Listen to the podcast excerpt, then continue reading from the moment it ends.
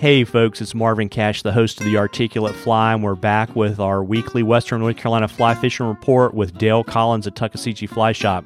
How's it going, Dale? Great, Marvin. Doing uh, actually out here on the water right now, and it, it can't get any better than to talk about fishing while we're fishing. There you go. So you're the uh, you're the human uplink unit this afternoon. You're up at Thunderstruck on the Wi-Fi calling. How's it going? Man, we've we've had uh, a really great time out here. The fish have been very cooperative. We've been catching fish on uh, several different dry flies and nymph setups. Uh, it's it's actually been a, a really great few days. Well, that's awesome. So, folks, we're recording this on June 3rd. So, it's been pretty warm, although it's cooled off, but we certainly are missing out on the rain. So, uh, tell folks, Dale, what you're seeing around Bryson City, kind of on the tuck, where you are right now, and in the park. So the good thing is, uh, you know, delayed harvest is over, but uh, for the Bryson City stretch of the delayed harvest, it's so big and wide that a lot of the folks that tend to go out and um, fill up the freezer, they can't get to all those fish because the river is so wide. And a lot of times, folks with uh, keep fish, and forgive me for general, typically want to go out into the water. They like to stay out of the bank. Um, so that's kind of a bonus. Uh, we've had some really nice overflows the last few nights. Um, uh, thunderstruck, we've up to about 48 degrees. Down the valley, it's in the low 50s uh, and the, that just makes the trout really happy. Um, and our our daytime temperatures are not as low 90s like they were last week. So uh, even though delayed harvest is over, uh, it's actually still going to be a really good time to to fish. Um, and it looks like the long term forecast is is is more of the same. And I remember last year May was much hotter than June, um, and maybe that was because it rained for 30 days of June. But um, but it, it's shaping up to be the same this time, just without the rain. Got it. And I guess you're finding the fish, obviously, they're more active because it's warmer. Are they looking up more, or is it still kind of a mixed bag every day? It's a mixed bag, and it depends on, you know, what body of water you're on and what the sun's doing, because that sun is going to key the hatch that you need. Um, and it's uh, really just depending on which way, you know, for instance, if you're standing on Deep Creek at 8 a.m. and nothing's going on, just be patient because before the tubers get too thick, when that sun hits some of those uh, some of those straightaways with the nice tail outs, fish are going to get real active, and your blue wing olives will kick off, and uh, your sulfurs and yellow sallies. You're going to see about four or five different bugs. That's what I love about this time of year, and that's that's exactly what we've been seeing out here at Thunderstruck too.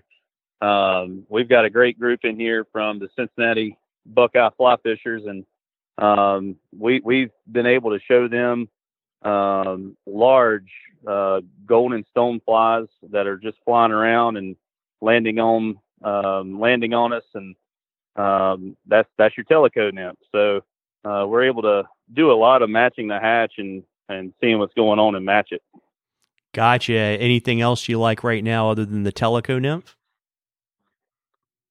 Tellicos, Frenchies. Um, been using a Frenchie with a chartreuse tied with chartreuse thread, and that has been very consistent.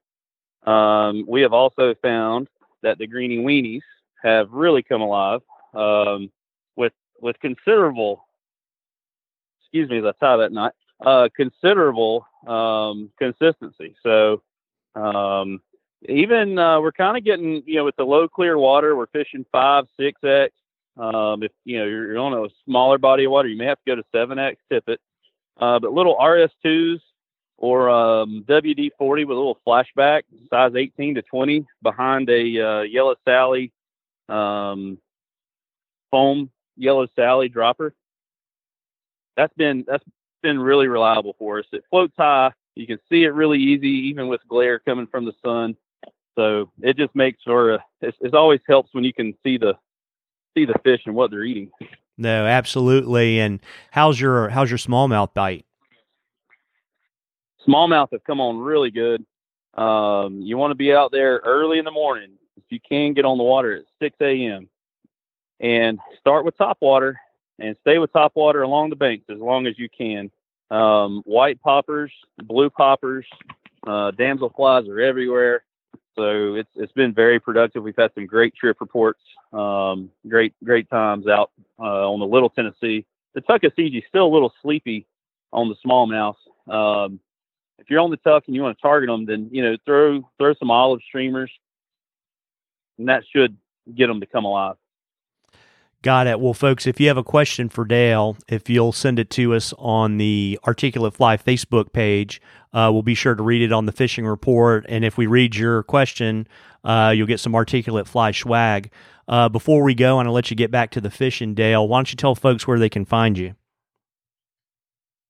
So we are located at 3 Depot Street in downtown Bryson City, right across from the train depot. And then we're also in downtown Sylva at 530 West Main. Uh, we're tuckflyshop.com on the World Wide Web and also social media. Real simple. We take a few vowels out of it.